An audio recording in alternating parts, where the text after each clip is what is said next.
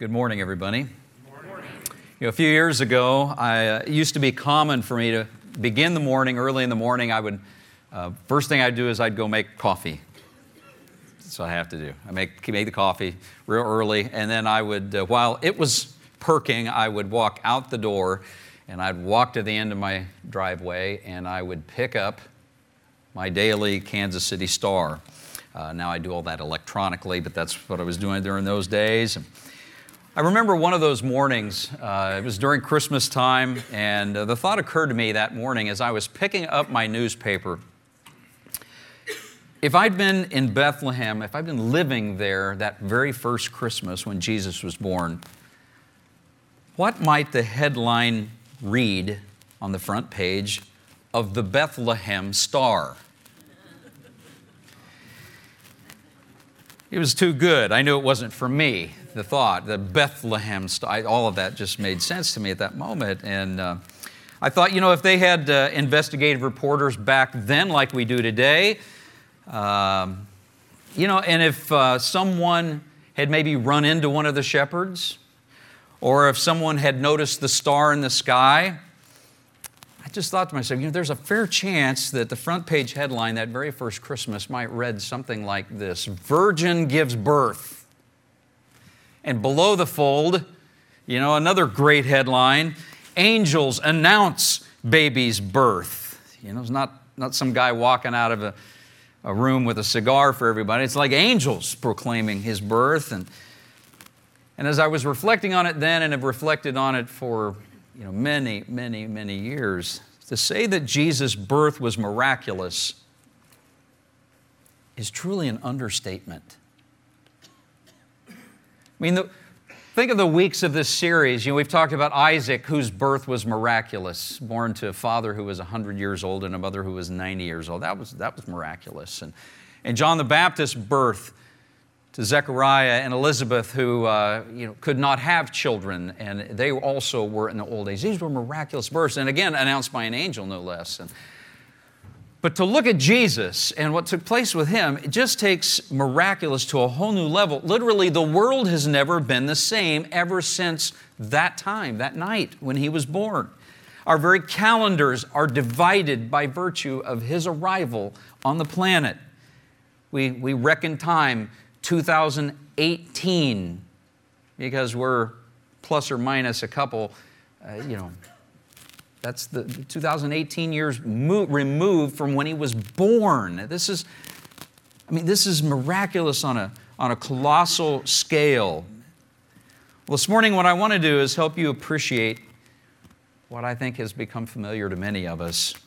I want to help you appreciate the miraculous, the most miraculous birth in all of history, the birth of Jesus, because every one of us needs to have it clear in our minds this time of year, but really all of our lives. We need to have really clear who it was that was born that night and why he came.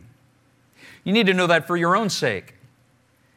You and I need to know that for the benefit of people who are around us, who we'll come in contact with this week as we're sitting around Christmas dinner tables or New Year's gatherings. We, we need to have all of this fresh in our minds. And so, for the next few minutes, I just want to walk you through this who it was that was born that first Christmas and why he came and what that has to do with you and me. And I think it'll be pretty clear by the time we get to the end. You know, if you and I had lived back in ancient Bethlehem, the miraculous birth of Jesus would have been welcome news to us. It would have been something we'd have loved to have read in a headline of a newspaper. Because the prophecies about him were astonishing. More than 600 years before that first Christmas, God told us through the biblical prophet Isaiah that a day would come when he would finally send help to assist you and me with our problem of sin and to assist our world with its problem with leadership that's corrupt and self promoting. God's known that this has been the nature of leadership since the earliest of times, biblically speaking. So he's finally going to do something about that. It was on his radar, and the prophet says this in Isaiah 7:14, "The Lord himself will give you a sign. Look, the virgin will conceive a child, and she will give birth to a son and will call him Emmanuel." And the name Emmanuel means, which means God is with us. What God was saying in these verses is that I'm going to res- begin to restore things to the way they were in the garden. when in the cool of the day he would walk through the garden with Adam and Eve personally. He's saying, I'm going to walk with you through life. Emmanuel, which means God with us. A little after that, in Isaiah 9, verses 6 and following, the prophet Isaiah, God tells us through the prophet, For a child is born to us, a son is given to us. The government will rest on his shoulders, and he will be called Wonderful Counselor, Mighty God, Everlasting Father, Prince of Peace. It goes on and explains that his government and its peace will never end. He will rule with fairness and justice from the throne of his ancestor David for all eternity. And the passionate commitment of the Lord of heaven's armies will make this happen. He's just saying that the, the nature of this king will be an everlasting kingdom. He's not going to be self serving, he's going to be oriented toward ruling with fairness and justice and Isaiah gives us more detail in chapter 11, verses 2 and following, where it says, The Spirit of the Lord will rest on him, the Spirit of wisdom and understanding, the Spirit of counsel and might, the Spirit of knowledge and the fear of the Lord. And he will delight in obeying the Lord. He will not judge by appearance nor make a decision based on hearsay. He will give justice to the poor and make fair decisions for the exploited. The earth will shake at the force of his word, the prophet says. With one breath from his mouth will destroy the wicked. He will wear righteousness like a belt and truth like an undergarment. And then a couple of verses later sort of summarizes this. It just says, In that day, the heir to David's throne, notice what it says, will be a banner of salvation to all the world. All the world. In those passages, God was just announcing to Israel and the world that a special child was coming. A special child would be born to a virgin. He'd be a rule over a kingdom of righteousness and justice and peace. And his kingdom would be everlasting, and he would bring salvation not just to Israel, but to all the world, everyone. Now, with that pedigree, where would you expect a child of nobility and destiny like that? To be born. I'll tell you where I would have expected him to be born. In one of the luxury birthing suites of Mount Sinai Hospital in Manhattan, New York. This is where I would have expected him to be born. Someplace like this. I mean, the rooms here in this hospital, you know, they, uh, they have stunning views of Central Park and uh, Manhattan. Uh, each room is adorned with hardwood floors, Italian glass tiles in the bathroom, luxurious linens everywhere. I mean, they're thick blankets. I mean, if I'm if I'm everlasting king, I want I don't want these like cotton blankets with like two little yarns woven. Give me a thick blanket, a thick cotton blanket from the finest cotton in the world. This is what I want, right? This is how we think. I mean, rooms in this place, get this, come with personal attendants who serve tea and cookies in the afternoon. They can arrange anything from a seven course meal to a stylish hairdo, or a manicure, or a pedicure, or a massage to relieve the pain and the stress of labor or being born. Did you track with me? It's like they got a two, two person audience for these people. And at just $4,000 a day, that seems fairly reasonable for one who would be the banner of salvation to all the world and whose kingdom would never end. Doesn't it? Four grand's a lot of money, but for someone like that? But you know, God had a different plan in mind. His thoughts, His ways are not our thoughts or our ways. The Bible reveals God's plan for where and how his promised son would enter the world. Luke 2 describes it this way. I want you to listen carefully to it, and I hope some of you, you know, maybe you'll be with family this week. You know, this would be a good passage for you to jot down because if you have children, you should read this with your kids. If you have grandchildren, read it with your grandkids. I mean, it's great. Bring them to church, do that kind of thing. We should. It's good for them to hear it here. It's good for them to hear you read it to them, the people who are part of your life, to know that this is an important passage to you. Luke 2 says this about God's plan for how his promised son was going to be born. In those days, Caesar Augustus issued a decree that a census should be taken of the entire Roman world. And this was the first census that took place while Quirinius was governor of Syria. And everyone went to his own town to register, the Bible says. So Joseph also went up from the town of Nazareth in Galilee to Judea, to Bethlehem, the town of David, because he belonged to the house and the line of David. And he went there to register with Mary, who was pledged to be married to him and was expecting a child. I want you to pause just for a moment right there because I just have this thought that came to me this week. Do you realize that the first time God was counted among men, he was literally counted among men? It was a census.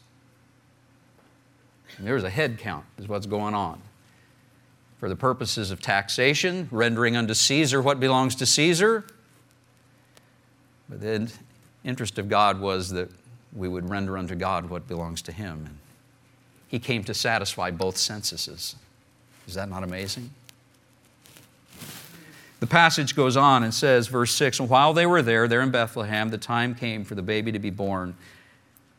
And he gave birth to her firstborn, a son, and she wrapped him in cloths and placed him in a manger because there was no room for them in the inn. And there were shepherds living out in the fields nearby, keeping watch over their flocks at night. An angel of the Lord appeared to them, and the glory of the Lord shone around them, and they were terrified.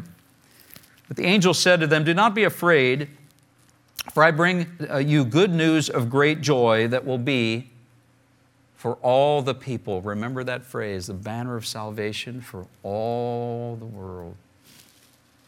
Good news of great joy that will be for all the people. Today, in the town of David, a Savior has been born to you. He is Christ the Lord. And this will be a sign to you. You will find a baby wrapped in cloths and lying in a manger. And suddenly, a great company of the heavenly host appeared with the angel, praising God and saying, Glory to God in the highest, and on earth, peace to men on whom his favor rests.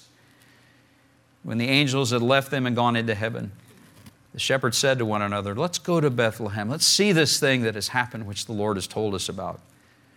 So they hurried off and found Mary and Joseph and the baby who was lying in the manger. And when they had seen him, they spread the word concerning what had been told them about this child. And all who heard it were amazed at what the shepherds said to them. I think that's the definition of a miraculous birth. I mean, it is the most miraculous birth in all of history. Began with an angel proclamation of a virgin birth it climaxes with God being laid not at Mount Sinai Hospital in New York, but being laid in a stable, in a manger of all things. That, in and of itself, was a miracle. In reverse, really. With angelic announcement to shepherds of all people, not nobility, But it was even more miraculous than that because it was miraculous because of why he was born.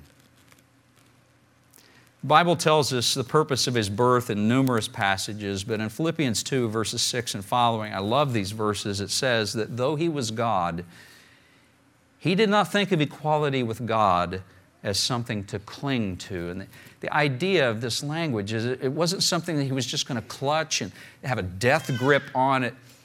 He wasn't just clutching and hanging on to this. Instead, verse 7 says, he gave up, released his divine privileges. He took the humble position of a servant and was born as a human being. And when he appeared in human form, he humbled himself in obedience to God and died a criminal's death on a cross.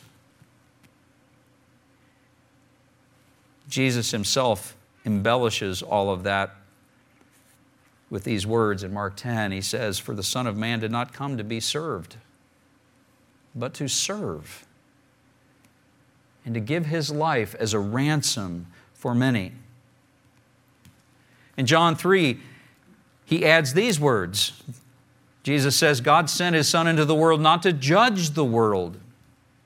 Notice the rest of the verse, but to save the world through him, to be a banner of salvation to all the world. On the cross, Jesus did the one thing he couldn't do for us from his throne in the heavens. On the cross, he suffered and he died. He became the sinless ransom payment for your sins and mine, so that a holy and righteous God could accept us as his adopted children. We would humble ourselves and ask for his forgiveness. It's really the greatest miracle of all of Christmas. I like the words of Colossians 1, which says, God in all his fullness was pleased to live in Christ. And I just pause right there. I just want you to see what that verse is saying. We sometimes blow right past a verse like that. God in all his fullness.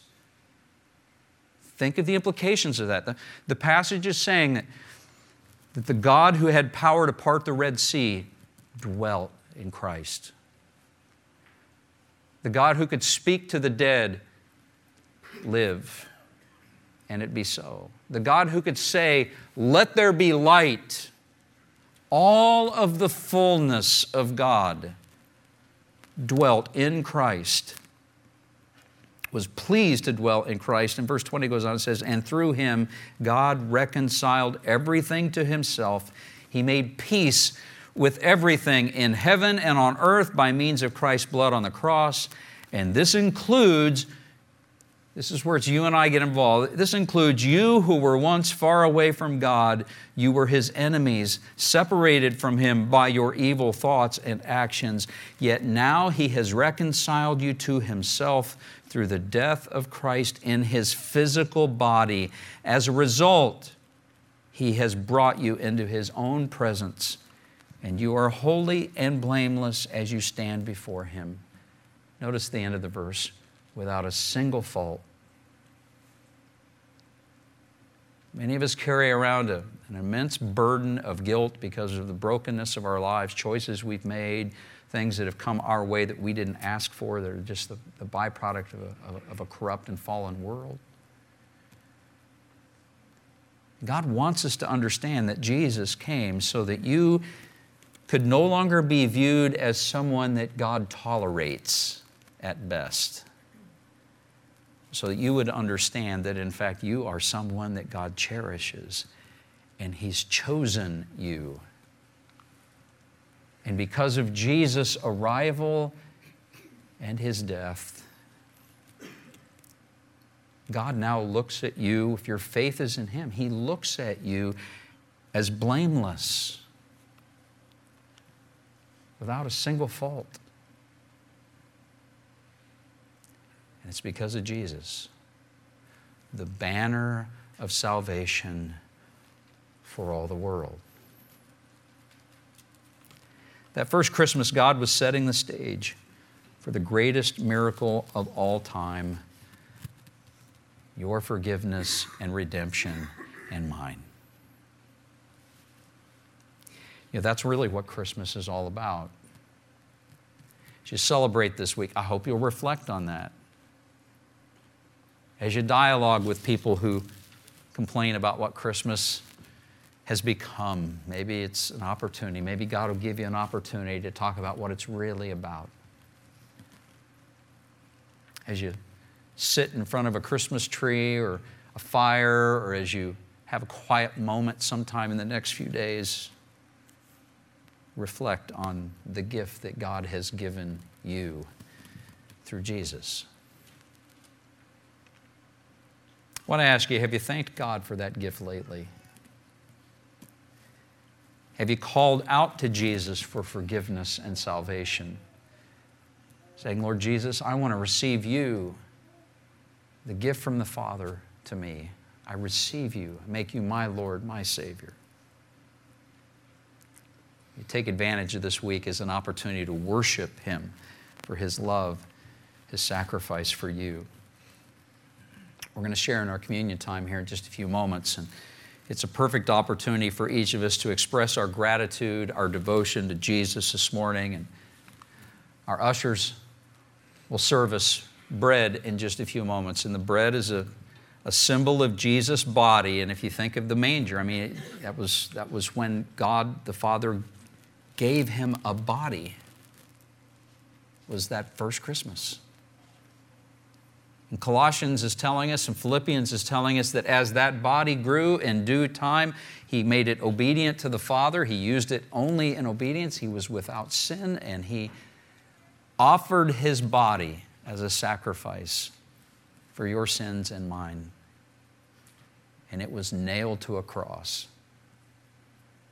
so that you and I would not have to suffer that kind of condemnation and judgment from a holy and righteous God. He took it, not us. And the juice that will be passed along with that bread is a, a reminder, it's a symbol of Jesus' blood which was shed, the, the price of our forgiveness. The, the life is in the blood, the Bible tells us. And when His blood was shed, His life ebbed out. And as you drink that juice, it's like his was lost. And as you drink it, you're, in a figurative kind of way, receiving the life that comes only through Jesus, the banner of salvation for all, for you.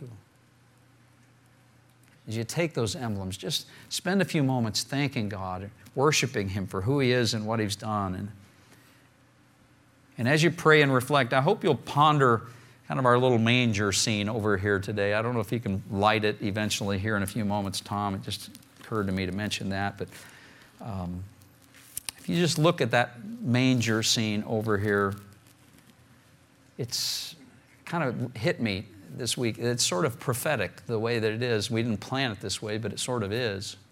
You look above the manger, there's a cross. But beneath the manger is our baptistry. And the significance of that is really this the, the manger and the cross were expressions of Jesus' humility and his love for you. And the baptistry, your baptism, is a biblical expression of your humility and devotion to Him. Maybe some of us need to declare our humility and devotion before the Father this season by saying, I believe I want to be baptized as the Bible teaches. I want to honor him. He was fully immersed in our life and all that that entailed. I'll be fully immersed in him. It's the picture of baptism scripturally. As our usher service the Lord's Supper, spend a few moments reaffirming your faith, thanking God praising Him that He came to save you and not judge you. Just listening to His Holy Spirit speak to you during this time, all right? Let's bow our heads, let's pray, then our ushers will serve us the Lord's Supper. Lord Jesus, we thank you that you care for us, that you left a throne in the heavens for a manger on earth. And you didn't have to do it, no one was twisting your arm and making you do it. You did it out of love for everyone in this room within the sound of my voice. Thank you. As we take these emblems, the bread and the juice, and we remember your body and your blood, we just express to you our gratitude, our thankfulness. We're not worthy of all that you've done, but we are grateful. Thank you that you've chosen us. Meet us now in these moments as we remember and we reflect together. It's in Jesus' name we pray. Amen. I'm glad that you've made it this morning, and I trust that uh, you'll uh, take what we've talked about this morning and allow it to just percolate in your mind and your soul this week. That's what I think God would want to have happen. Hope that it'll be something that's top of mind as you're in conversations. Uh, just as the light of God was coming into the world that first Christmas, you know, the light of God is spreading this Christmas, you know, through those of us who dialogue about these things. So I hope you'll do that. I'm going to ask you to stand. Hope you'll join us tomorrow night as well. We have Christmas Eve if you're here in town. Hope you'll join us 4 p.m. tomorrow. Uh, so I know that that's a little earlier than uh, we've done it a lot of years, but I think that uh, I think it'll be a blessing and just trust that you'll join us. So uh, if you need prayer for anything, come on down. We'll pray afterwards. But Merry Christmas to you all. Let's bow our heads and pray, okay? Heavenly Father, we're appreciative of the fact that you have taken notice of us. Uh, we may not have always paid attention to you throughout the history of the earth, mankind speaking, but you have noticed us. You have loved us, and you came for us. You came for us individually. We ask, Lord, that this year um, we just want to say to you, thank you, and we receive you into our hearts and lives. We want to be your children. We want the cleansing, the forgiveness, the future, the everlasting life that you came to make available to us. We don't deserve it, but we're so grateful that you've come. We ask, Lord, that your salvation would spread throughout the earth, because I know that you came not just for me, not just for us, but for everyone. So make yourself known and help us to make you known wherever we go this week and the rest of our lives. Would you go with us now, though, as we leave this place and as we reflect on these things, continue to open our minds and our hearts to the truth of your word and your ways, and we'll rejoice to be your children and follow you. Go with us now. This is our prayer. We lift it together in the name of Jesus. Amen. Amen. Merry Christmas, everybody.